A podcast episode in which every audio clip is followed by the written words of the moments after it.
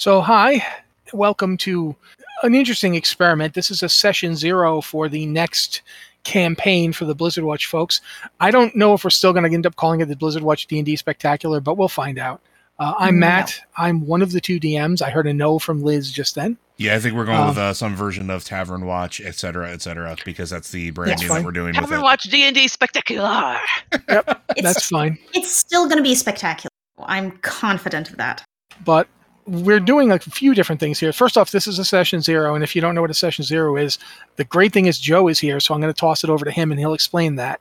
Um, because I went for a walk today, and after I walked seven kilometers, my throat's really scratchy. So Well, this is gonna the this is the glorious have- part about having co-DMs. Yeah. Uh, so for the other part of this is before I explain what the session zero is, is part of the experiment is Matt and I are going to be sharing DM duties, and what that means is we're going to trade off back and forth between playing duties. Yeah, uh, between playing a a interesting character, which we will explain when it's our turn, uh, and then running depending on you know what the whims are, how we're feeling, and stuff like that. We wanted it to be a little more uh, fluid uh, because one of the one of the biggest hurdles of running a game is sometimes you just can't, or something happens, or your throat hurts, or uh, something pops up, and sometimes you just want to take a take a step back, but that's not fair to the other players.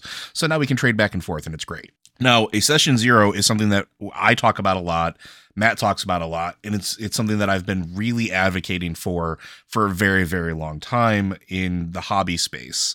And it's where you sit down with your players and you have a discussion about a what type of game this is going to be, b what everybody wants the game to be, and in our case, c a heavy dose of world building because that's the other part of the experiment here.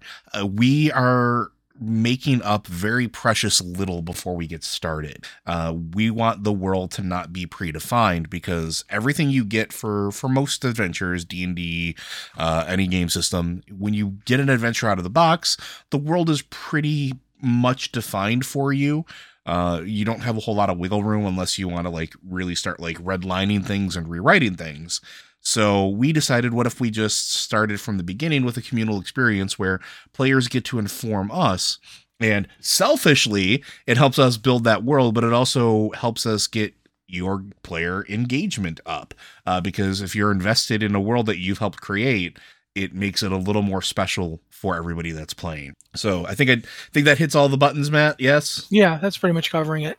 Uh, before we go on to the actual meat and potatoes of this, want to introduce the uh, people who are here. Obviously, myself and Joe, we just introduced ourselves, but we've got three other players, so I'm going to throw it over in alphabetical order here. So, Anne, You would. I was just finishing my lunch. But hi, Yes. I'm Anne Stickney. I don't write for Blizzard Watch anymore. nope, she doesn't. But hey, I do love playing D&D and this sounded really fascinating and I really love the last campaign we did. So I'm back. I don't Yep. know what I'm making yet, but I'm back. Okay, uh, we've already heard from her, but well, you know, more the merrier. She, she's she's welcome to speak. Liz, Uh, hi, I am Liz, and all I am 100% sure about about this campaign is I am playing a ranger, which I decided I decided this months ago when uh, Fizban's Treasury of Dragons came out, and I'm like, I'm playing a dragon ranger. Yes, Yeah, you were finally you were, my chance. You were all over that class the minute it dropped. I, w- I could hear I the was- light the light in your voice. It was fantastic. I was ready for this. So yes, we're gonna talk about Dragon. and finally, uh, hasn't said anything yet, so I'm hoping he's actually here. Uh, Andrew, Hi, yes, I'm here. Okay. Uh, And- say hello. Tell people who you are. Uh, Andrew Powers, and I also don't know what I'm playing. I have several characters in mind, kind of going, seeing what the rest of the group is and what kind of theme we're going with for the group. Alrighty. So, first up, uh, one of the things I wanted to talk about was that I am envisioning this game just as one of the two DMs. I'm envisioning this game as never going beyond PG 13. Yes. I am not really super comfortable with stuff getting past that point, especially when it becomes to like obvious gore and or sexual themes. That's just this is my personal take. I don't know how you guys feel about it. That's my comfort line. So I'm that's we where I would swear? end. You can swear. Oh, that's fine. You- yeah, well, no, well, yes. If we're you can swear, but if we're going to keep it PG the heat thirteen of the rating, moment. If we're you swear- PG if thirteen, we I have might have to- to do some editing. yeah, we, we might all. bleep you out or pirate ghost Yeah. it. But you know, in terms of you playing as a character, never worry about if like you go, oh bleep, you know, we'll just bleep you. It's not a big Okay. deal. Um, Or I could just come up That- with that- really and that- that creative not swear words. by- that was not what I meant by theme. I, I assumed that the site was PG thirteen. Yes. no, no, I just I'm just telling people that this is one of the things you do in a in a subject in a session zero is you give people the chance to say it for themselves. If there's anything that you that we've done in the past when we ran a game that made you uncomfortable, now is the time to say, "Hey, I really didn't like that. Don't do that." Yeah, or things that you didn't enjoy, or things that you wanted to see more of. Maybe there was something you did enjoy with the games that we've played so far that you'd like to see more of. Throw that our way. Like, we want to know your input to help build the world. Yeah. So, anybody? I like the little secret side conversations. I think those are fun, but sometimes they go on a little long and we're just waiting for the thing to finish up. so Yeah. if we keep those like reefer So there's a counter argument, or not not a counter argument, but a, a, a thing that I've been thinking about particularly with those. And I think because of the medium that we're in, and I'm going to throw this out to the group, I agree with Anne. And I think that side conversations, while cool for the listeners, are not always cool for the participants. And this is something that I've struggled with in in meet space as a DM, is it sometimes can be a disproportionate amount of time depending on what you're actually talking about. However, if something does bar a side uh, comparison or, or a sidebar conversation, how would you feel about if that conversation necessarily wasn't a side conversation, but we rely on you guys to not metagame, where instead of you being in a separate channel or being removed from it, you be still are an active listener uh, in that particular moment so that you're still involved and still have an idea of what's going on. And then we rely on you to basically just not act on that unless the player shares it. Honestly, I liked it better in the separate channel just because I liked the surprise of it all, especially like with Fizzle and the dang dragon. Like I had no idea what was going on until all hell broke loose. Mhm. and then it was fantastic. It was just that conversation that he had took kind of a long time, and we were just kind of twiddling our thumbs, going do do do do waiting for y'all to come back. Yeah, that's something that we will work on. Um, I definitely think that you've got a point about it. It took it took a very long time, and also since Mitch isn't here, I don't foresee too many times where I have to suddenly play the arch destroyer of the campaign, having a conversation with a a bard who just does not know when to quit. Um, but yeah, that's that's a fair point. Uh, anybody else? Liz, Andrew? Let's start with Liz. Liz, what did you what did you like or what did you not like from the games that we've played so far? Um, like certainly one thing I felt was sometimes an issue, and I don't think it's going to be an issue here because we have a pretty small group. Is that like, um, you know, one? It was really easy for one character to take the spotlight and you know kind of run with it, and we had times where we didn't have a lot of interaction because one character was doing a lot of stuff. Mm-hmm. Uh, Mhm. and we had we had a really big group that was a large part of it so it's hard to give everyone time i think probably with a smaller group that's going to be less of a problem because it's just so easy to go off in one direction with one character and i know all of us are really excited about characters so it can just be really easy to take it away and then sometimes it felt like okay I'm sitting here can i have anything to do and okay and you know i feel that way sometimes i'm sure everyone else feels that way sometimes No, that's uh, fair. espe- and like especially when you were doing like little side stories with people which i thought were really cool and like you pulled them off but it's like okay i'm sitting here and i'm enjoying listening but my character has nothing to do No, that's that is fair.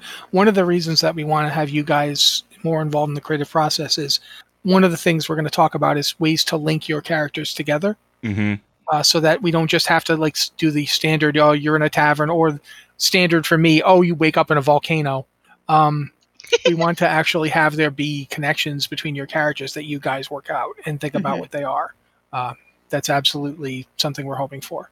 Um, so yeah. Uh, anything else, Liz, before we move on to Andrew? uh no that's the only thing that really comes to mind Okay, so yeah, that is definitely a fair thing to think about. In general, sidebars are are always hard, and it is something that Yeah. we're we're cognizant of them being hard. Uh, but we're going to move on to Andrew. If you've got anything now, speak now or speak later. I guess it's not getting married here. Um, this one, I think one of the things, especially when a campaign goes on that long, I and also I joined late and I was listening in the beginning, although I don't know that I listened to every session, but sometimes I didn't follow particular points of the story and stuff related back to the past, and so I'm sitting there trying to piece together what, what was that related to.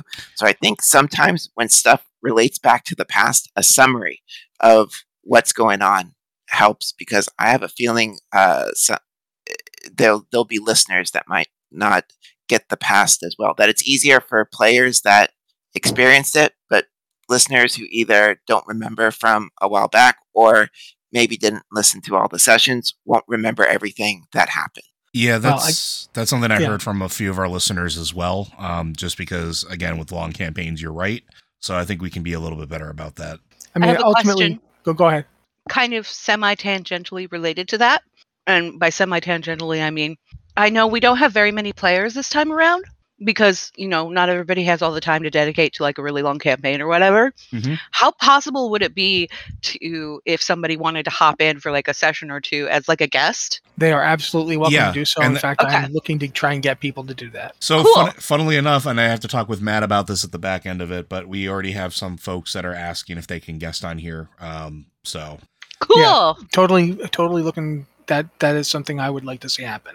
But uh, okay, at this point, I think I will actually talk about something I want and, and something that I didn't feel like was happening as much as I wanted last time.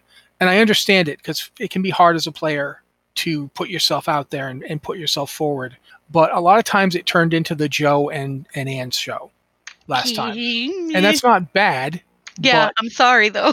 no. it- we it- tend to be forceful personalities, and and yeah. the other half of the time it was the Mitch show. And that's you know because Mitch, when Mitch feels like he is not getting enough focus, Mitch will be like, "What if I destroyed something beautiful?" What will that- you know, he is Yeah. he's like a cat. yeah, he's either going to Like, be chasing, he's going to be chasing the plastic bag in the wind or blowing something up. There's no in between. Yeah.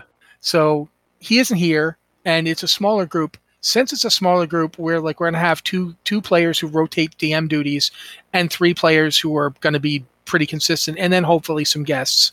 What I'm hoping is that you guys will all feel the ability to come forward and role play and it, put your character out there. Um, like I felt really bad about Kanahe not getting a lot of story last time, and I kept trying to find ways to bring Kanahe in and Corey's character too, but it just they just didn't happen. Corey's character got nothing, and I felt I have felt bad about it since then. So Corey's for this- character, Hmm? he got a cool magic sword. The magic sword was really X.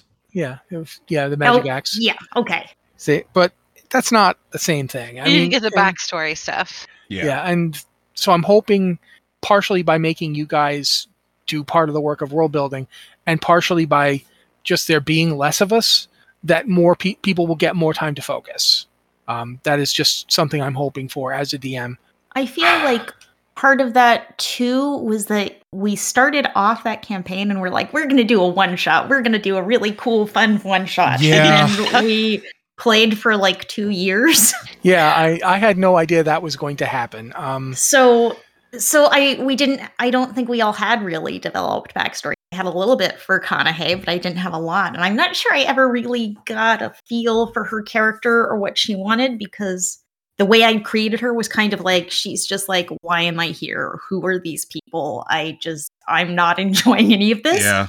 I think which that isn't the kind of character that's, you know, necessarily going to drive story or get involved, if that makes sense. So I think it does. that was a problem on my end also. I think the Yes. one the one shot to campaign was our biggest our biggest pitfall. Oh yeah. It- Oh yeah. because you know it's it's easy to have a one shot where you don't really have to worry about your character or what your character is um and then sort of fall into it like i'll i'll throw it out there too like this that's the second awkward time that that's happened to to me in trying to figure out what my character is on the fly over the course of whatever it was uh, I played in a game where I guessed it as a one shot, and the players wouldn't let my character die, which was always the intention. and so I wound up sticking around for a little bit, and it was weird and awkward because the character wasn't designed for that. It didn't have a backstory that was really deep or anything like that, and it made it really, really awkward. Um, and it's kind of the same thing that we sort of fell into there, where you know I kind of I think I gave Matt three paragraphs, if that, like not Yeah. not a whole lot. Like, oh yeah, I'm from Piedor and I'm a professor. There you go, and, and like I don't know what the rest of you got gave him, but I'm pretty sure it wasn't like this huge like 10 page backstory because we all had no idea what our characters were. So this this I think gives us an opportunity to not have that problem. I think it's you collectively we can decide not only what the characters are and know that we're going in for a longer game. Not necessarily we don't know how long it's going to be, um, but then also build the world around it so that you can place your character in it that makes the most sense and sort of have that sort of buy-in, which I think is is going to be really important. Oh, oh, one more thing before I turn it over to Joe. I want everyone's characters to start at third level Mm-hmm. because Okay. third level is when you any class get his has its kit by then. Like you get to pick your subclass. So Liz was talking about how she wants to play a dragon ranger. Dragons. I don't see the point of making her play two levels as just not a dragon ranger to get to dragon ranger. You know what I'm saying? I, So- I had an idea for that if we were Yeah. starting at level one, but yes. No, I wanted to. I want people to get their subclass right away. Also, Yeah. third level means that I can put in harder monsters and not worry so much about killing you, and that Well- is a real problem because I have. I'm going to just tell you guys this. At several times during that last campaign, I put in what I thought was a reasonable challenge and realized I was going to murder you about two two rounds into it, and so I had to abort whole sections of that campaign like whole whole fights did not happen because I'm like, oh, they're gonna die. Um, so I'm I'm hoping to get a better sense of it this time. I've, I'm more familiar with fifth edition after running it for you guys for like two years, so I think I have a better grasp on what you'll you know what you'll do and what I can come up with and so forth. I, I know that this is the group that one time counterspelled my counterspelling's counterspell, so I know how you guys think to a degree. So I think if we start at third level, there's a good chance that I can flow around it. I love how you're like, man, I almost killed you guys several times over, and then at the same time you were like, why don't you guys want to go to Pianor? Yeah, I know. I know. Although there, I always I, I know uh, with the group IDM, I tend to uh, either like hold back or think, oh yeah, this looks too dangerous, and then I think I, I take it too easy on them. I, I always I don't know. Try, I came up. maybe you should throw is, out like the risk of death just to see. I, what I'm gonna be happens upfront with with you, them. man. I came up like my first D and D that I DM'd was was old box D and D, the the basic expert companion master Ooh. immortal set D and D. So I'm actually like unlearning the whole thing where my DM tries the DM tries to murder you. Like I used to to just kill people wholesale. So I've been unlearning that over the few years. Yeah. and as a result i'm i still tend to go with oh they can take 100 kobolds and then like no no five kobolds are hard. No I, I i really need to realign what i'm thinking here.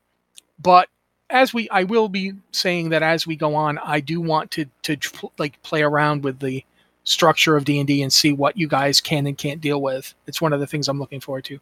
But at this point i'm going to have joe say what he's looking for as a dm and a player. So one of the other things that I really like is when players come up with interesting solutions to puzzles or even combat, and I I firmly believe that. And, and you guys can tell me if you agree, disagree, or this is not something you want. Please interact with this.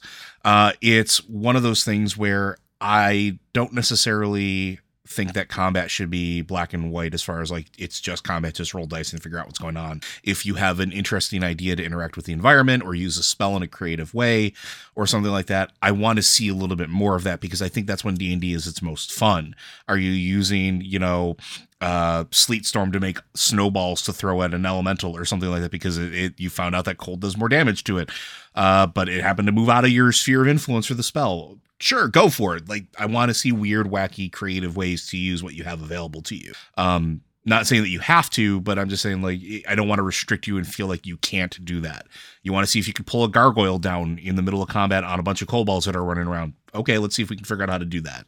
I want it to be a little more free flowing a little more um less restricted by the actual rules as written if that makes Mhm. sense. So i don't know how you guys feel about something like that as the other DM, I support this idea, but you guys, if you don't want to deal with it, let us know. I I enjoy solving problems. I enjoy solving problems using polymorph and weird yeah animals. exactly Uh, right Yeah. Yeah. There there was a brief time where I played a druid in a campaign and I was just always going nuts with like, okay, if I summon this animal or if I shapeshift into this animal, then I can do this and so yeah. Now might be So- a good time to mention that I'm really seriously thinking about playing a druid. That's Yeah. tur- totally fine. Whatever you want to play, that's that's good with us. and I have advice on driving your crazy as a druid. I I have great advice for you. Um, the other thing that to, to I really want to start encouraging, like Matt pointed out, that I'm a very yes and DM, and I am. I very much am. I like the the collaborative aspects of it. I'd like to see you guys sort of do more add on stuff. So you feel free to jump in and like I'm going to try to do things where I give you the more opportunity to do the description of what happens when your character does something because I think there's a certain amount of fun with that. Um, Mm-hmm. uh, Liz, I know that you watch Critical Role. I'm, I'm sure um, others of you do as well. yes. Uh, but one of the the things that Matt Mercer does that a lot of us uh, have been doing for years is when you kill a BBE, um, you or a BBG, uh, you go ahead and let the player describe how it terminates. Like how does how does that finish out? Or you get through a particularly stressful situation, you throw it over to the the the players to let them give time to describe it. Not because I'm a lazy DM, but it's your character, it's your flourish, it's your cinematic moment. I kind of want to Yeah. make sure you have it right. something I've always done, uh, but I've you know have to kind of remind myself to do it.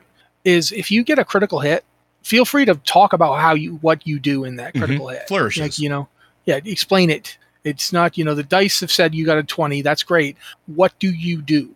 And that's perfectly. If you're just not comfortable with it, that's fine. But if you feel like, yeah, I'm going to stand up and talk about how cool my character is right now, that's what that's for. You know, why not take that moment? That's something that I would like to see more. Yeah. But I think at this point, I want to move on to talk what we have got for you guys uh, for the Weirs to, to give you a, the basic framework to start on. And uh, I'll just be upfront. I did most of the writing of this uh, because Joe is busy, and I'm also that kind of person who sits down and just, oh hey, I've got an hour I should be doing something with. I'll just write a thing about the game for no reason other than I'm nuts. So Three you- pages. But to be Yeah, to be to be fair, he, you do send it to me and we do talk, so it's all No, no. I, absolutely. That's not. I wasn't saying that you didn't have any feedback on it. I'm just saying uh, I am the guy who sits down and writes handouts because I'm that kind of person. Um, you guys got the handout, so I don't feel like I need to break up too much of it for you. Uh, but I will talk about the the setting. The setting of the Weirs is it's basically kind of pre-industrial, but it's heading towards industrial. It is a s- it's a small but growing city on the both sides of a river, the River Dane and the river Dane is it's a pretty big trade river. It runs from the north and west to the south and east of the continent we're on, which has not been named and won't be named for a while. Um, until like you know the, the game has been on for a bit, maybe one of you will come up with a really cool name for it, and I'll be like, yes, that works. Um, but it is essentially, I don't want to say no man's land. Imagine if it was like Samarkand, where you've got all these nations to the east and you've got all these nations to the west, and this is the place between them. And as a result, a whole lot of people come through the area. There's an ancient ruin not too far from it called the uh, Cenotaph Gardens. That was for originally people came here to exploit that. There were people who would just come here to go into those old ruins because you know for every 10 people who went in there and never came out and no one ever heard from them again there's one guy who came out and like i have a magic or destiny changing sword or i found this you know mysterious artifact that can tell the future or you know i just found a lot of gold. Um, well the guy with a lot of gold yeah that people are really uh, interested in when people come out with a lot of gold the first thing people want to do is is get that gold from them uh, via banditry perhaps or possibly via trade. And that's how the place started. After that because it was in such a good place the weirs as at the time it was known as wegner's doom uh, basically just got bigger and became a trade hub. People would come down from the north with like furs and so forth to trade to the people in the south. People would come from the the, the far east to trade with the people from the west. And at the same time these interfluxes of trade and, and people you know meeting each other and so forth were having effects very distant from the area. Um, as a result when the people in the east united into a very big powerful nation the uh, they drove a lot of people out who didn't want to be ruled by that big powerful nation and they headed west because they were trying to get away from the empire. On the other side the nations of the west were like we don't want them coming east because you know they would, we don't want them coming from the east. So they sent people to basically build a small settlement to watch and and take steps in case they thought they were going to get conquered next. All of this ended up with the now city of the weirs uh, it is basically built around certain kind of technology that they only really have in the south that was brought up here because the southern traders were like look I'm tired of having to go all the way up there and then bring all that stuff back and bring it down here so we can do something with it. Why don't we just build a mercantile city and we'll build big mills driven on water wheels and that way that'll be that'll power the mills. We don't have to worry about it anymore and we can do all the manufacturing up there. And that's why the Weirs is getting bigger and more powerful because it is becoming not just a trade hub, it's also at this point it's its own trade city. It, it, they make the goods. You don't have to bring the goods all the way back home. You bring them here. They get made into stuff here, and then the, the good the, the manufactured goods are sent out, and that's causing an economic boom. And that's also causing all sorts of problems. And that's where your characters are coming in because there's monsters to the ruins in the north and there's nature spirits that are annoyed that these giant you know water wheels have been built in the river effectively taming the river which is an enormous wild force. Some of the people in the area worship the river. Um, so they're annoyed about that. There's the fact that the people in the east have finished uniting all their conquests in the east are done and now they're thinking they would like to expand again. There's only one direction to go and that's west and that's where the Weirs currently sits. And they don't want to be conquered or ruled by a foreign power. Um, and of course, the people who are west of them also don't want the Weirs to be ruled by a foreign power, both because it would cost them money and because they don't want the, the foreign empire coming to them and conquering them.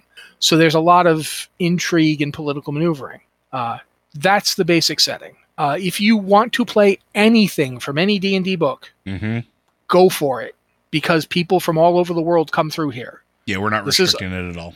Yeah, it's it's like Casablanca with with you know kobold. That that is this is where people come when they want to get away, when they want to, to strike it rich, when they want to start a new life. They come here. Um, I'm gonna be So- three kobolds in a trench coat. that is fine, There's a character sheet for Not that. really. There's there's literally a character sheet for that. but that's my that's my like nickel and dime you know quick synopsis of the area. And now we throw it over to you guys. What do you want to play? I'm going to start with Liz actually because Liz is the closest to having a character conception. Uh, well, I have I have ideas. Um, I I definitely want to play a dragon ranger, uh, Drake Warden it's called, which is in the Fizban's book that was released late last year. Um, and I had the idea that my character was from some like rural, isolated area with like these folk traditions that didn't exactly worship dragons, but revered dragons Okay. like and and maybe they're somewhere near a dragon like a place where dragons are like mountains or i don't know There's mountains and- nearby, so we could absolutely work that out. uh um so a drake warden is meant to be like a uh like you bond with the spirit of a, a like mystical dragon and kind of like summon this spirit thing but i was thinking You're that Hanzo. Kinda. uh a little bit a little bit except cooler way Because you, cooler. 'cause you can you can eventually ride the dragon. Oh Yes, you man, that can. is cooler than Hanzo. Yeah. Uh, yeah. D- but I had this Based idea. on those that- Heroes of the Storm trailers with Hanzo and Alexstrasza, I'm sure he might have actually gotten to quote Whoa, unquote whoa, dragon. whoa. PG thirteen, sir. Fade to black. We're done. Uh, I'm sorry, I just Uh. got done playing Mass Effect One, where Shepard turns to Kaidan and says, "You know, Sh- you know, Kaidan, I haven't really had the pleasure of you serving under me yet." So- uh, But yes, so go ahead, Liz. Um, but I but I had this idea that maybe it's more literal, and she actually has a dragon age. Uh, dragon. See, now you've got me thinking about Bioware, and now I'm all off. Uh, she actually had a dragon age, and she dragon. Is this like crazy? Too much? What do y'all think? What, what do you mean by that? I didn't quite hear it. So you Um, had a like- dragon, literally instead of- a instead of- dragon egg. instead of being a physical or a, a manifestation of spirit, you're talking about having a physical companion, right? Yes. I think that could work. Yeah, Sure. I'm fine Um, with that too.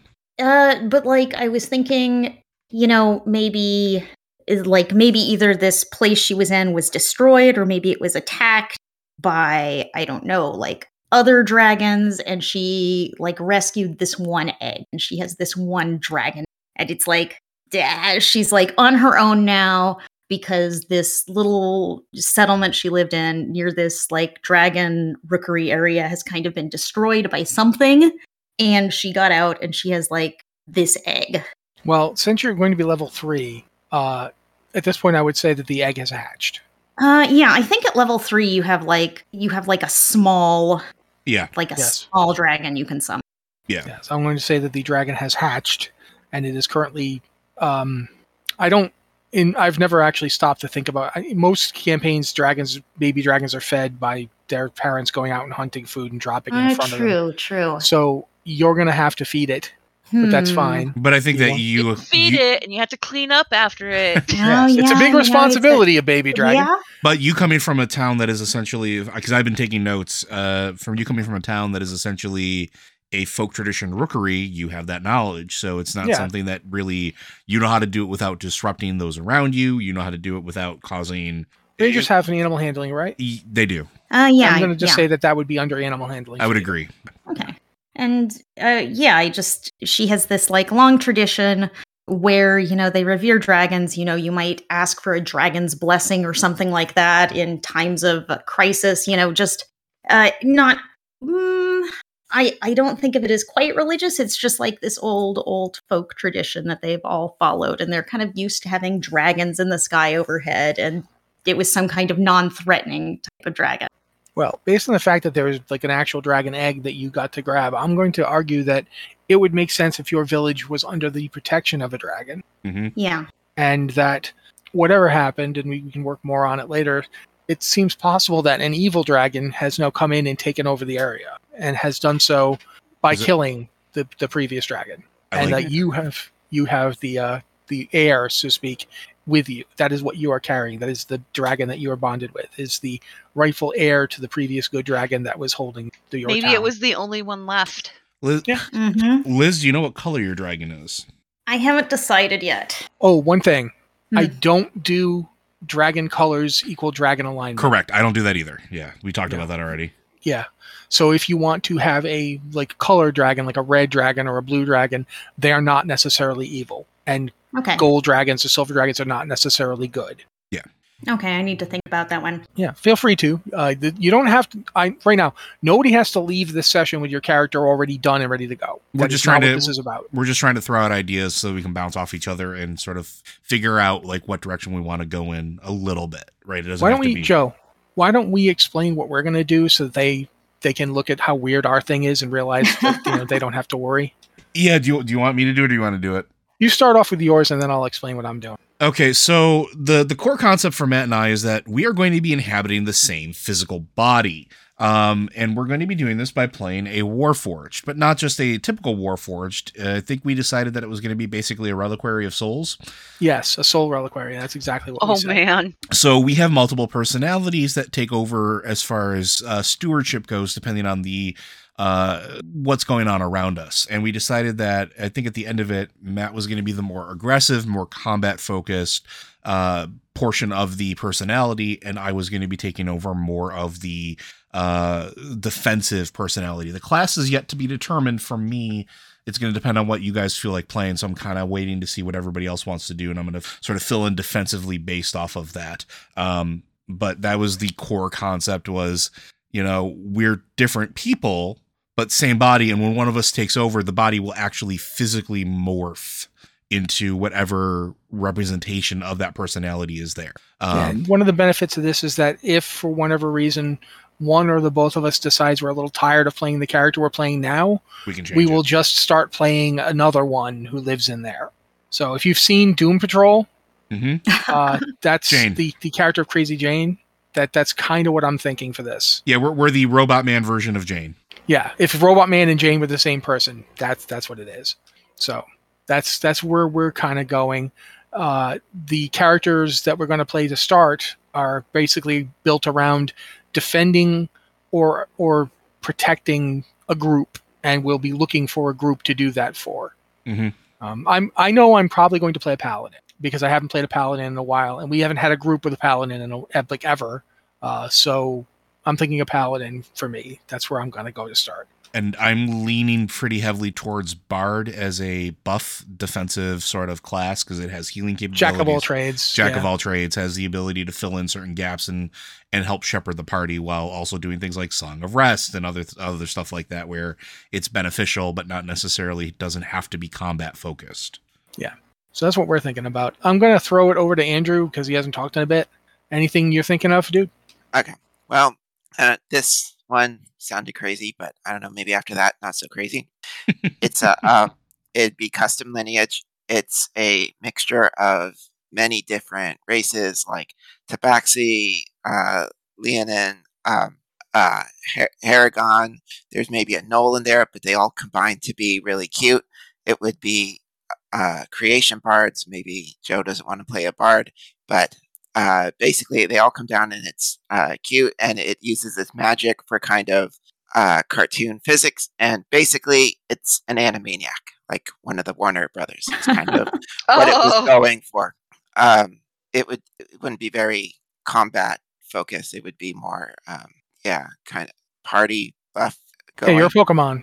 It was, yeah. So that that was one of my ideas. It'd be more. I'd kind of put the burden on me to be more funny and fun with it. Uh, the second one, which I think is more um, uh, campaign focus, would also be a bard. This one would be uh, half elf, uh, College of Swords.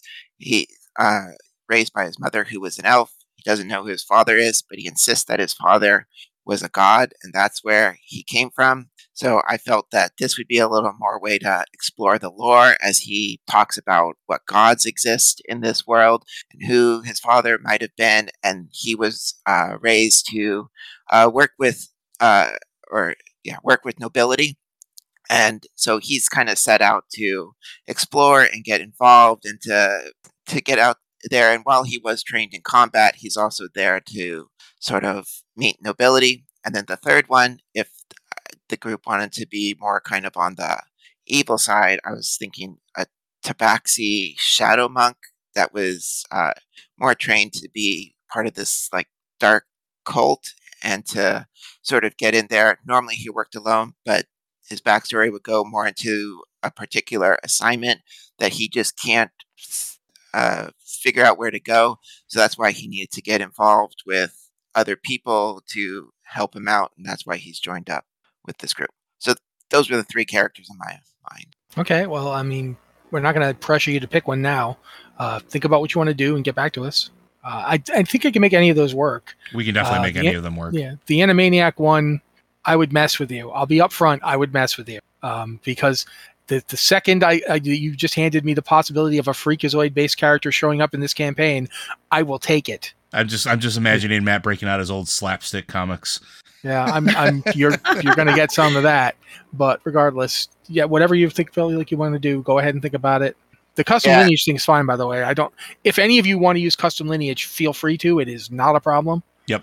Um, yeah, I just got to think like what works best with the other group. So I'm trying to think. Okay, so she's uh, raising a dragon. Like I, I think like probably the other like my second one, the uh, half elf bard, just kind of goes in with it. It seems more like traditional If that's what you want to do, style. uh, you don't have to. You know, the other one doesn't have to be in an evil group. By the way, hmm uh, we can have a character who's slightly more sinister. It's not a big deal. I think we should also talk about that a little bit too. Is like I don't I don't really like hard and fast alignment, Yeah, and I don't know how you guys feel about it. I think it's a little too. Uh, too I'm okay with- restrictive. I think, I'm okay with people using of an alignment if that helps them. Like Yeah. if you want to pick an alignment because it helps you get a, a line on how your character would act and behave, that's totally cool. I am not going to hold you to it. exactly. That's it. I Yeah. usually do. I usually, when I'm doing my character, I do alignment ish. Yeah, that's Where it's that's like- fine. Yeah. They're kind of this thing, but not maybe not all the time. But that's kind of where they lean most Yeah. of the time. Yeah. Because I understand it's, it can be helpful for people to, to get a handle on. Well, I'm you know I'm chaotic good, so I d- wouldn't do that.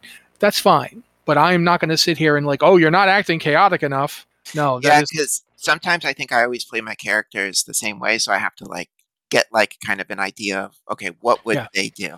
that's fine and that's if that's how you want to use it go for it but i know from joe and i are talking uh, one of the things that joe has pointed out a, a lot of times is that people don't think of themselves as evil hmm very often there's very few people and the people that do think of themselves as evil are usually the least evil people you meet because they're like oh god i'm so evil it's like you were rude to a cashier calm down that's not great i'm not saying yeah be rude to cashiers but i mean there's literally genocide happening you, you're, you're way down here so keep that in mind. it's a relative uh, scale, is really what yeah, it boils absolutely. down to. Yeah. and we I think that we're both on the board of like, you know, if you run into a group of kobolds, they might just be kobolds out kobolding. They're not they're not monsters. They're not, you know, not necessarily malevolent just because they they're a humanoid in a in a D&D game. and Um, and part of that is also to make sure that you guys have that option available to you. So if you decide you want to Mhm. play like a Absolutely. kobold uh, wizard or whatever, feel free. Like you're not. It's not just going to be an evil class or an evil race or something. It's not not some traditional like tropey type stuff with that. I guess. Yeah, the best way to put absolutely. It. hmm That's yeah. I think we're that's one of the things we want to do is let people feel free to play whatever. If you want to play a drow, you know, a drow cleric of the god of base of pastries, go for it. Um, although I don't actually have any. That's the other thing is if you guys decide you want to play a cleric or anything where there's a relationship to the gods, you're making up those gods because I have not done that. I don't know who the gods in this setting are. I've not done any work on it. This is Yeah, going to be was- us discovering it. Atreus, god of things I bakers. I was thinking of with the um with the half elf that I was like, yeah, that would be help with world building because then if he's like seeking certain gods or something, then that kind of spreads the Yeah. that part of the lore. that's fine. Uh, but yeah, you know, go ahead. Uh, but I think at this point we're gonna throw it to you, Anne. Okay, so I've been kind of like bantering about in my head while listening to you guys, and I'm thinking that I, I do definitely want to do a druid because I liked the whole idea of the river being like super important, and that felt like something that a nature based class would be interested in, not necessarily as one of the people who's like super invested and worships the river or anything, but somebody who's no. like invested in protecting the natural resources and that kind of thing. Um, and I was trying to figure out what race I wanted to go with, and then you said drow, and I'm like, what would a drow druid look like? Depends on the kind of druid too, though. I mean, your your drow know, druid, right? could, your drow druid could just be like any druid, except you know they're really into not being out during the day as much. Yeah, or maybe during the day they turn into an animal because that's how they deal with the sunlight. Sunlight, yeah. Yeah. um, which also sounded kind of interesting. Um, still not 100% like Both, uh, I'm going to say right now, for so people know, both drow and Shadar Kai are perfectly acceptable choices for an elf character. Like, if you want to play an elf, we will come up with like a way to make it work, however you want it to work. I just thought the drow thing might be interesting because I hadn't actually like played one of those before. That's fine. and they featured i mean yeah i'm super into critical role whatever so they featured really heavily in campaign 2 and i thought that that was like a really fascinating treatment of the society um where it wasn't you know oh they're living in the underdark and they're all evil or whatever there was like Yeah. actually stuff going on and character development going on and it was an empire like a fully fleshed out thing and i'm like yeah see that's the kind of design that i'm behind I, I like that where it's not just oh this is a generic evil race or whatever Yeah, that's that's something they've actually done at Wizards of the Coast anyway. So Yeah. and I'm I'm totally on board with it. Um, I had and not actually stopped and thought about like what the drow were doing in the world at all because I didn't know when you guys were thinking about playing one. But as soon as you if you actually do play one, we will come up with something. Uh, yeah and i wasn't necessarily concerned with god so much as thinking about like a loa based thing hmm hmm which is That could work. kind of god adjacent but like Well, I don't know if I want to use the word Loa. yeah but not I get- loa but you know what i mean like I get what you're talking like spirits, yeah, yeah. spirits, nature, you know, that sort of thing. Absolutely. nature deities if we want to go like that route like one possibility could be well one in one of my previous campaigns i had a thing called the uh, the great mother and the animal fathers okay the great mother was essentially the the mother spirit of all living things it was the the world and every animal in it the animal fathers were basically all of the the spirits that gave rise to and were born from various animal groups okay that So- sounds cool so like when the great mother would show up in as in wolf form, she would be escorted by the animal father of the wolves. Um, when when she would show up as like a polar bear, same deal. Uh, th- you know, big three tusked elephant, same deal. It was always the same great mother, but she had different consorts. She just for assumed different- Yeah, okay yeah, and yeah the main reason I said Loa is because all of you play World of Warcraft. No, so no, when yeah, we all- Loa, you know immediately what I Oh. mean. yeah, we knew what you meant. Well, I they're just- also a real life thing in, in Haitian culture. So yeah, that's why I'm Yeah. kind of wanting to stay away from actually Yeah. using that word. But no, I totally understand what you're going for. But yeah, so that's that's actually something we could totally Wild work on. gods, I guess, is the way to look at it. That's another word for them. We're I just can steal that, You know, yeah. But yeah, we'll, we'll work on how you want to do I that. like- if, if you decide you want to do a drow, we will definitely come up with how that how your character interacts with them. Uh, I in fact, for in fact, we can build the Drow culture together. One of the things I'd like to see is instead of Drow being treated as oh they're evil, it's just more along the lines of Drow decided to go into the Underdark and that's where they live and they've adapted to that, or not if we want to do something else. Um, they don't have to be in the Underdark. I also like the idea of like kind of theming my characters like shape shifting and summoning and that kind of thing to Mhm. races like critters and things that you would find where underground or Yeah. nocturnal. Yeah, totally, absolutely something we can work on. Okay. Anyway, so yeah, basically her big thing is the river is very interesting. She's very invested in it, in it and would like it to stay the same way it is and doesn't really want anybody to conquer it. So she's 100% behind, yeah, let's go ahead and protect what's here. That makes sense. All right.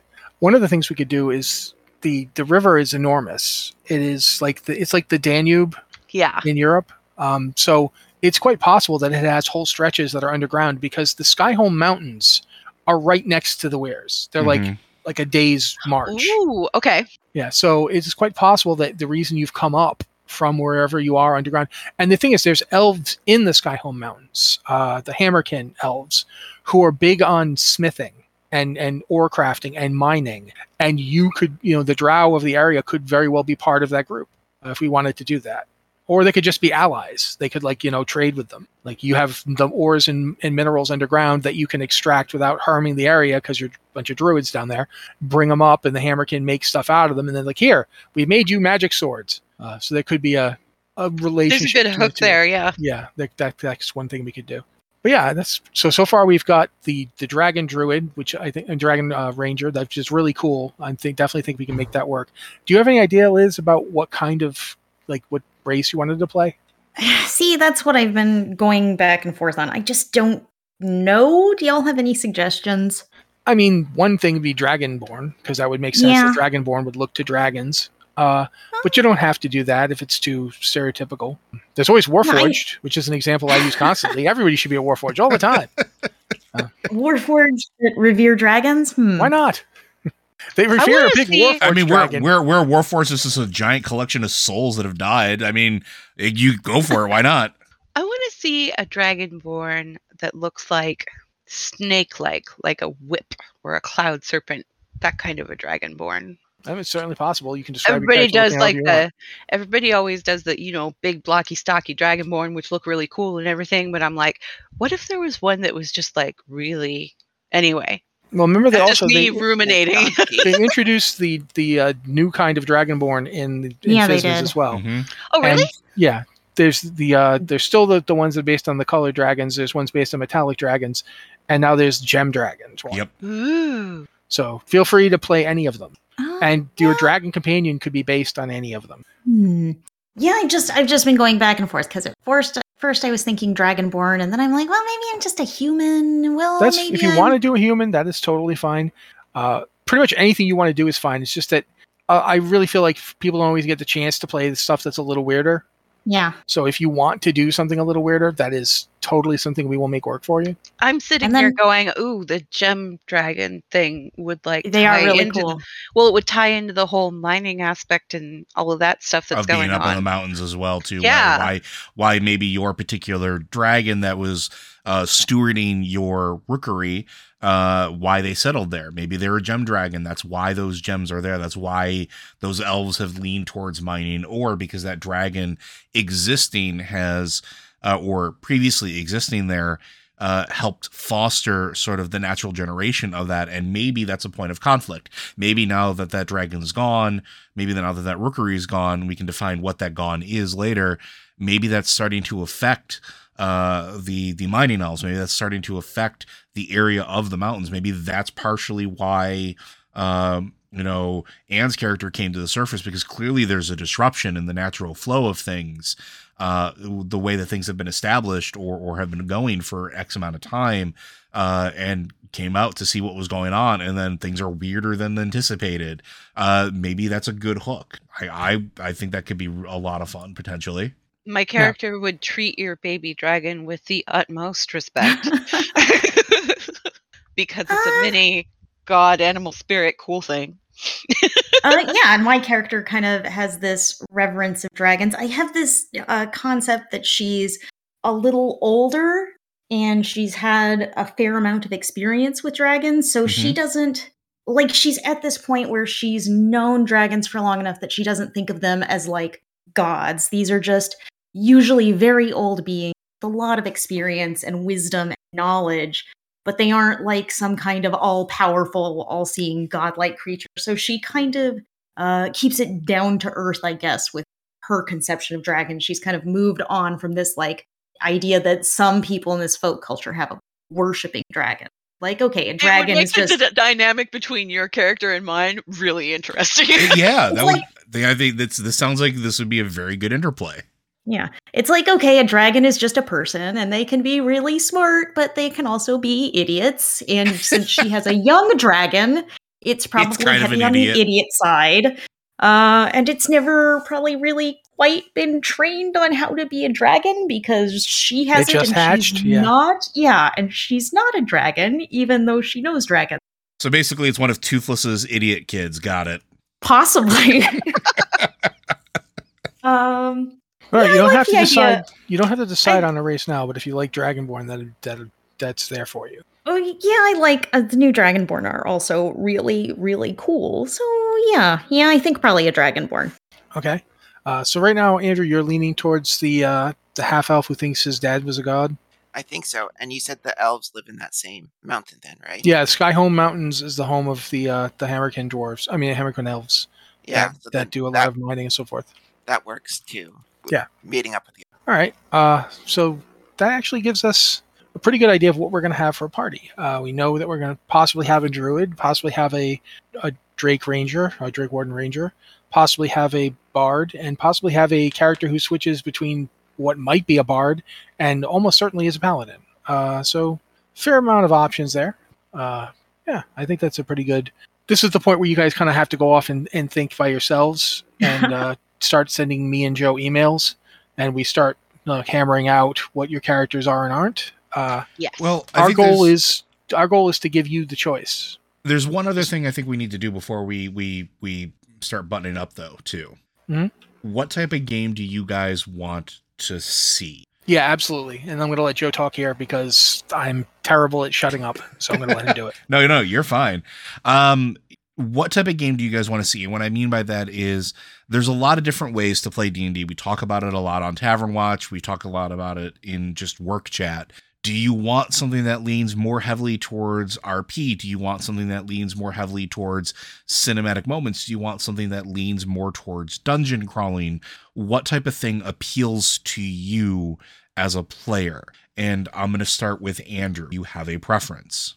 I tend to really like story, and uh, by that I mean like I really like uh, a main story where um, I don't particularly like like I like my character have kind of background and stuff, but I really like to just kind of be a participant to uh, kind of hear a main story and to be like a little bit influence on it, but like combat's kind of there to participate in once in a while, but more to um, to kind of see the main story as it unfolds, to be like an active uh, audience member in the story. I guess is the way to say it. Okay.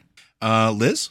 Um, I definitely like stories and RP. I I enjoy when there are um like when combat isn't always the answer, or maybe going in and throwing a punch, or throwing a spell, or shooting an arrow. Like that's not necessarily the first thing to do. Like you were talking about, like creative use of spells, Mhm. and uh, it, so yeah, I kind of enjoy uh, sort of puzzle solving, like approaching things from weird angles and uh, kind of playing around rather than just necessarily going in and like, okay, I went in and started punching.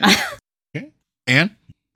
You know me, I'm like so far up into story. Like that's like my jam. the RP stuff is totally my never, jam. Never would have guessed in a million Never would have guessed that in a million years. But I also actually I really enjoy combat. Like I enjoy rolling the dice and going, "Oh my god, I got a 1" or "Oh my god, I got a natural 20." You know, that's always like super fun with me. As long as it's not like overpowering all but like a balance between the two, I'm cool with. Okay, so everybody seems to be on the same page, which is really, really great. You love to see that during a session zero. Um, I can go ahead and throw it to Matt and see if you have a preference as a, a player uh, or a DM what you want to see or what you, what Well, you get most let's out of. be upfront. As a DM, I am the guy who sets something up in session one and waits and waits and waits to see who triggers it. and then you get to like session 19 of the campaign and you're like, haha, you're in PNR anyway, sons of it.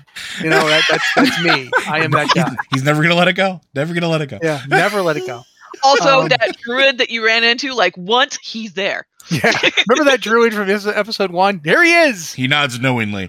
Remember Um, that that that Githyanki you freed from that room with the dragon? Yeah, right here he is riding that dragon, helping you out. Um, so uh, that's me. That's what I like as a DM. I, I like to to put things in the game and see where you guys go with. Um, as a player, I straight up like hitting things. Like I, Yeah. I, I do like to role play. I, I think it's pretty established that I like to role play, but I do like the combat aspect. I do like melee combat. Um, it's one of the reasons I'm talking paladin and not wizard. you just want um, to smite crit something into oblivion. Yeah, well, plus that's absolutely true. Yeah, totally. Uh, but also, I don't. One of the things I don't like about caster classes in D and D is that the magic system is still real complicated. Yeah. and I, I so I tend to avoid playing those. Um, I don't mind you guys playing them because as a DM, I have tools to deal with it. But as a player, I get like, you know, oh God, we're what level are we now? Oh man, what spells do I have? Oh yeah, I, I totally forgot I have dimension This door. why I lean towards like combat classes. So druid's going to be different for me, but we'll see how I do with it. I think you'll do well because Druid is really good at, at mixing an approach. Like if you decide you want to go like full on shape change all the time, you can go Circle of the Moon, and then you can just really lean into shape shifting. Um, so I do Yeah. think Druids are good that way. Or you could go Spore Druid, have giant fungus monsters, and you know that that's that's you can do that too. Whatever you want. Druids are really flexible. Yeah, the, and the, they've added a lot of subclasses that are really neat as well too over the course of like just the last year, even uh, last Yeah, couple years yeah. in particular, between Tasha's and uh, Xanathar's, and and even I think there's some new Druid stuff inside of Fizban's as well. There's a lot of really cool like Druid subclass options for uh, balance, or if you want to be more combat heavy, they have ones that are way more combat focused um that use their their shape changing aggressively for that and their spells aggressively for that Mhm. there's a lot of cool I mean, options If you're not going to play a monk, the best class to break the game with is Druid. I would agree Yeah, monk is even Monks are super OP. Yeah. monks nobody crazy. believe i literally They're i was talking so about this last night and nobody believes me and i don't understand why monks are the most broken They haven't class seen it currently. happen. They haven't No, seen you it. have to. It, it you have to work up to it. Once you get up there and Even start picking up all like- the sneaky stuff, it's Not- just not crazy. Even at fourth or fifth level, monks Right. can be nightmares. not Ask Liz because she's been running the, the Candlekeep game for us. Every time my Oh, yeah. character steps up, it's just nightmare for for for people. Yeah. not, not to not to sidetrack but like I was talking last night about like somebody and how they feel about like legendary resistances on like certain encounters and and feels like it's unfair because it, it feels like it takes away from uh, caster classes and I'm just like you've never had a monk in your group you've never had a monk who is who is stunning striked on every single attack and force you to burn all three legendary resistances in a single turn you no you no yeah, no, it's it's true. Monks are monks are nightmares. um But I'm kind of glad none of you seem to want to play one. If one of you does, I'm going to be really sad. I, Well, that that was- was one of my choices, but I didn't. That was also was- one of the the that was back the end other choices. thing I was. yeah. That was the other thing I was leaning to. But I think I'm going to go druid though, because I, I just I like the idea of the whole nature aspect of it all. And I do like the idea, and I'm kind of, I think I am going to do a bard because it, I think it would play well with Andrew's character, and I think we would have some very interesting interactions. Like when I'm driving the character, you know, he's trying to find out about all these gods and, and fill in the pantheon. Who knows how many hundreds of years ago I lived? Uh, what stories I can tell, the things that we could trade back and forth, almost like a, I don't want to say like a mentorship, but like I can literally become a repository of information for another character, which was kind of the whole idea of being this sort of repository of souls. Yep. And I, I really like cool. that idea. All right. Uh, before we end this, I actually do have some other stuff to to throw out there. Um, one of the things that we haven't talked about quite yet is with the last campaign. It's fair to say I was kind of liberal with magic items. I feel like I could say that.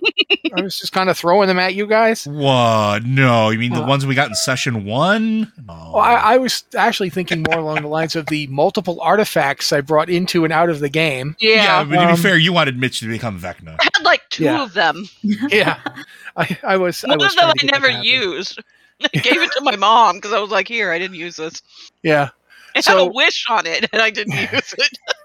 I'm thinking that that will be slower this time.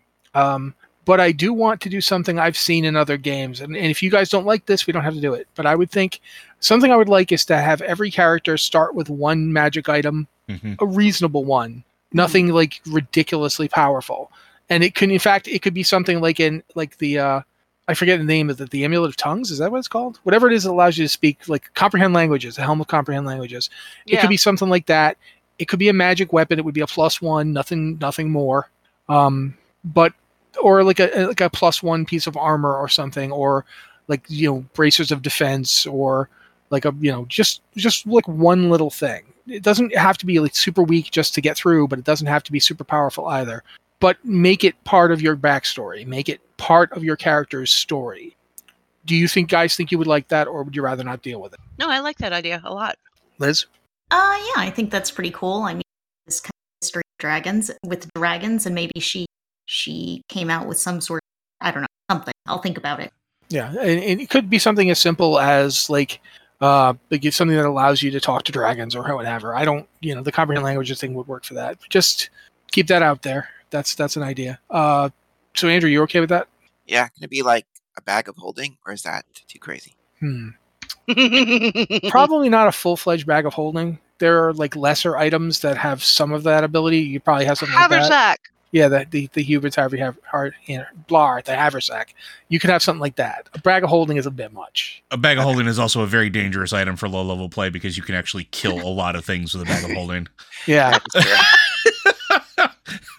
I'm gonna take that kobold and I'm just gonna stuff it in the bag of holding. I I had a party that that was their primary way of dealing with villains was to you, give the bag holding to the thief and get it around its head. yeah it's the bag of holding is something that yeah I I'm have not- a question that's related to D and D Beyond, if that's okay. Okay. Please. So um, I'm on the character creation screen, and it has the character builder, and it has a list of like sources that you can choose from. And I have homebrew content, Magic the Gathering, and Eberron checkmarked, but there's also critical role content, Rick and Morty content, which I'm assuming we're not diving into, and then non-core D and D content. Do I need to check any of those, Check or all of them. Just check all Yeah. all of them? rick and morty don't really worry about there's nothing all that interesting in there but if you want to do it go ahead I'm gonna skip the Rick and Morty because that makes no sense. Um, and then also, it, there's a thing there that says optional fe- features where it says optional class features and customize your origin. I'm assuming we want that. Customize your origin allows you to do the custom lineage stuff. So yes, yeah so go for that And the optional class features. yes. Okay. Mhm. Because if you get to a think sorry, go ahead, Liz. I'm pretty sure one or the other of those lets you apply the Tasha's rules to character creation, which basically means instead of using whatever's in the player's handbook, you can say, "No, my character's different and has these stats." Uh, like if you yeah like instead of play- you, if you, yeah if your character has like a like a bonus to dexterity but you're going to be wearing like full plate and hitting things with a giant sword you can move the bonus to dexterity over to constitution or strength or whatever Mhm, mhm. I'm assuming that we're doing milestone advancement.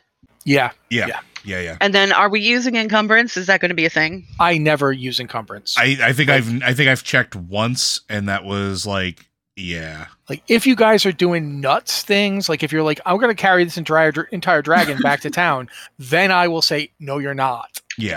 Uh, We're- we're gonna rely on your a comment. strength check. We're gonna rely on everybody's common sense. I think. yeah i okay. don't i don't feel like telling you no you you have to like you know you can't bring all that gold back to town because it would cost it would weigh 10,000 pounds if i gave you that much gold then you can have that much gold Uh, Okay. Cool. Thank you. That's all I needed to know. Trust me if we were worrying about encumbrance then when you were carrying around a gigantic machine gun that would have been a problem Drow is not listed under elf. That's weird. Uh, it it's is. listed as drow It's listed as drow. Should be its own thing. Oh, okay. I think it's been a while. No, it's not. Wonder if D This and is all. Yeah, this is all. Um.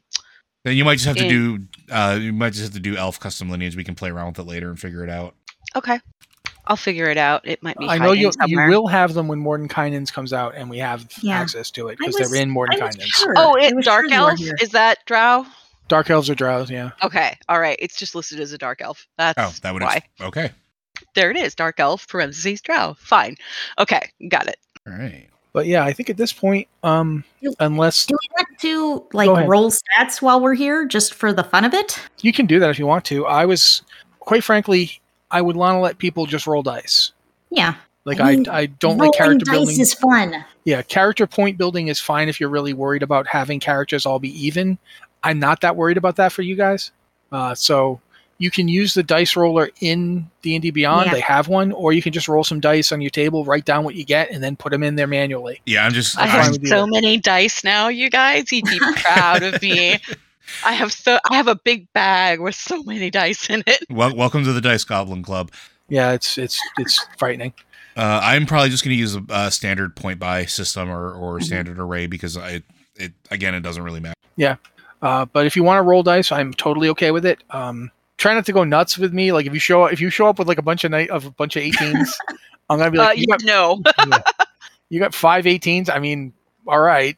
I've had that happen, so I know that it can happen, but I didn't use them because My- I knew that nobody was going to believe me. My very first D and D character that I rolled myself was back in second edition, and back then when you rolled an 18 for for strength, you had to roll percentile dice. Oh yeah, um because you couldn't just go to 19 or higher there was that that's not how it worked back then so and it was 3d6 you get what you get and that was the way that they rolled it back then i rolled an in you rolled your stats in order i rolled an 18 on stat uh, for strength and i rolled percentile dice to see what it was and it was an 87 and the dm decided at that point he was going to make me a target i was 14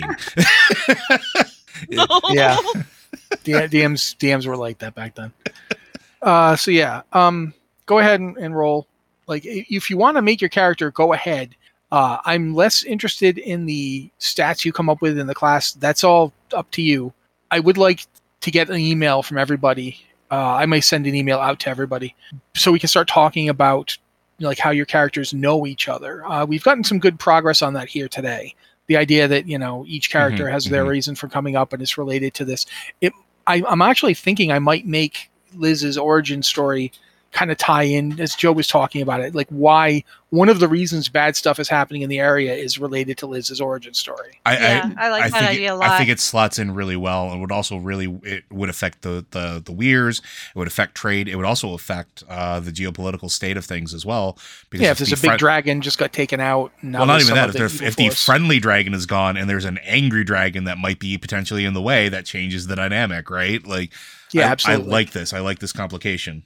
Like, how far outside of the weirs is are we saying this mountain range is? it's not super far, but it's far enough. It Mm-hmm. would be like a couple days travel. Mhm.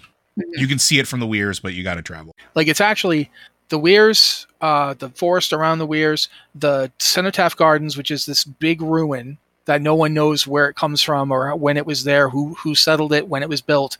Even the elves are like, ah, that was here when we got here. So th- that's there. Past that, you go like a day's travel, and you hit the foothills of the s- of the Skyhome Mountains, Mhm. and then the Skyhome Mountains are enormous. And th- in fact, they're such they're so big that they form a natural barrier no one has ever come down through the overland. They only come down from the north via the river. The the mountains are just impassable to most people. They're they're that's one of the reasons in fact dragons home in them because Mm-hmm. they're so big. It's like, Yeah. you know, they're impressive and dragons like to be impressive. Even even good dragons like to be impressive. So that's probably why your your settlement was up there. I have another question. Sure. There's an optional feature manager for Druid that has um, basically it's like um, it says Wild you don't stuff? no it says you don't gain features here automatically. Consulting with your DM, you decide whether to gain a feature in the section if you meet the level requirement noted in the feature's description. Um, one of them is additional Druid spells that I'm not really interested in, but for second level uh, is Wild Companion, where you can summon an animal that's like your friend. It's a spirit that assumes an animal form as an action. You can expend a use of your wild shape to cast the Find Familiar spell, basically, without material components. Can I take that? Or I I don't, don't see. a problem with it. yeah, I don't see a problem with Okay. it. it just seemed like an interesting um Yeah, so that's that's another there. that's another thing that that um, is in the game now that I don't think a lot of people have have really talked about, especially with Strixhaven. Um, is everybody can have a familiar now?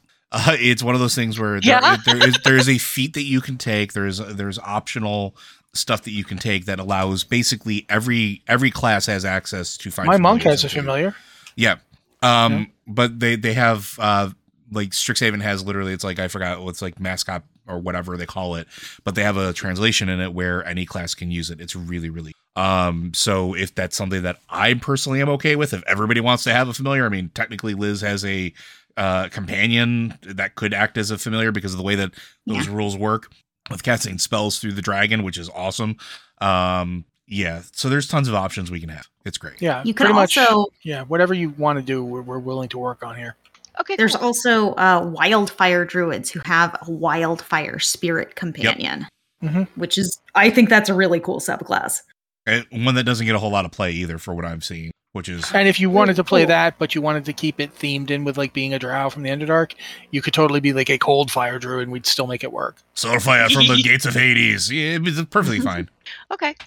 Yeah, I'm kind of looking at the other stuff and going, hmm, what fits things, but Yeah, that, that- can wait. I think. And that's one of the, the the things too is there's because there are so many optional things. We really want to just focus on like core composition, core concept for the characters. Everything else we can work with as far as and, and Matt can stop me if I'm I'm wrong here, but we can work with the minutia of it in between here and when we actually have session one. Yeah, absolutely. I no, I don't disagree with that at all. Uh, that is in fact one of the things that's fun about D and D. Sometimes is sitting down with somebody and coming up with ways to make their character work. Totally not a problem. Cool. Okay. Yeah, those were the those were just the the few things on D and D Beyond that I had like a question about because I wasn't sure which campaign we were using or which source books we were using, that kind of thing. If, it, if it's been published, we're using it.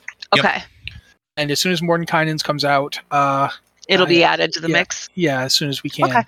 When is that? That's soon, isn't it? So- Technically, it's dropping on the 25th, but I don't know if we'll have no, access to it. no, it's not. Okay. It's Oh, did it uh, it's delayed? like in March. No, no, The no. book- the, Oh, the, okay. the D and D Beyond Here's- content will be available in, uh, when the the collectors stuff works.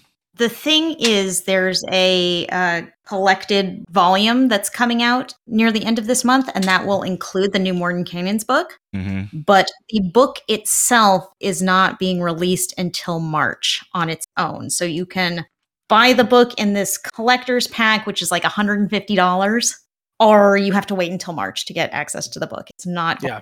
DB. Okay. So we'll be waiting a bit on that. But I mean, if if there's something in there you see and you really want, uh, we can work on a way to try and get it worked in. I, I can always create stuff in D and D Beyond and add it, and Mhm. you can put it in, and then later on we can take it out when the the real stuff releases.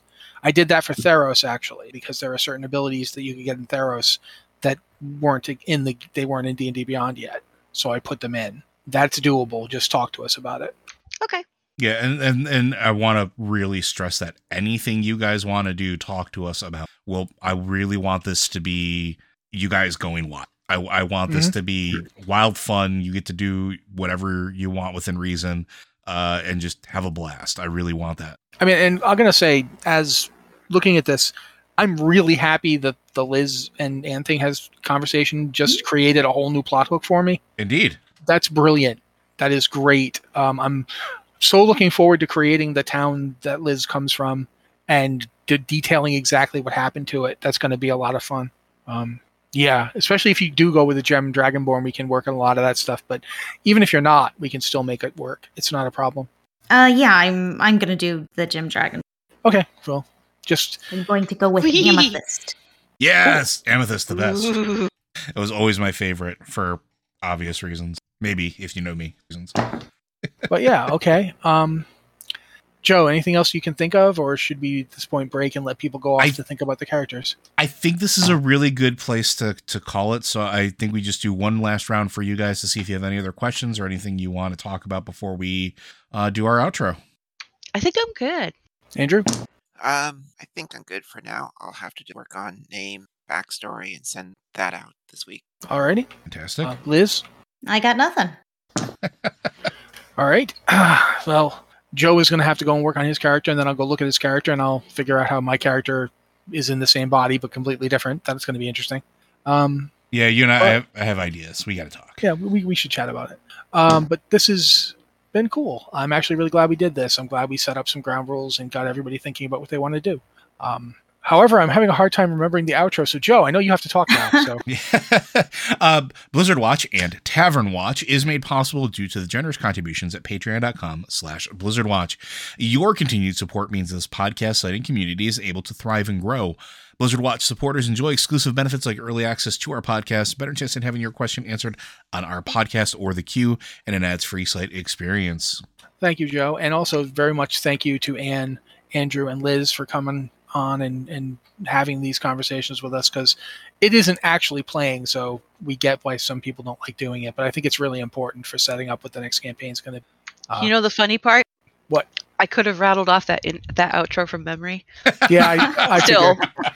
Yeah, I, I was actually thinking we should have had you do it, just you know, for old time's sake. But anyway, yeah, this has been a little special presentation from Blizzard Watch and Tavern Watch. Uh, thank you guys so much for listening to this. Um, we will not be back next week because Yes. we don't know when we'll That's, be back. that's not how this works. Yes, we'll we're doing uh Wild Beyond the Witchlight next. Just Yes, not this we. This group will not be Yes. back next week. What? Next next Some week is group. next week is you running. Also, by the Oh, way, I wanted to uh, we, we forgot about it. I wanted to mention this. If at some point you decide you want to run a session of this, you are welcome to do so. All three of you. If you ever get the itch to run a, a session, just talk to me and Joe, and we will find a way to give you a session. And That's if absolutely no problem. I don't know everybody's background in it, but I, I, I think Andrew, you've run games. Liz, I know you've run games. And have you ever run a game? No, never. so, I mean, we're also here to be a resource for that learning experience as well. Uh, so, if you have questions, if you want to do it, dive in. Uh, feel free. Like we, we can talk about it and do it. I think it'd be I think it'd be neat. Yep. But we're gonna stop the stream now. So if you've been here with us, thank you guys for listening, and be back next week for the Witchlight game because we have got a lot of stuff to do in that Witchlight game. Oh yeah, we do. Oh boy. Oh boy. I don't know what. Bah. Take it easy, everybody. Bye everybody.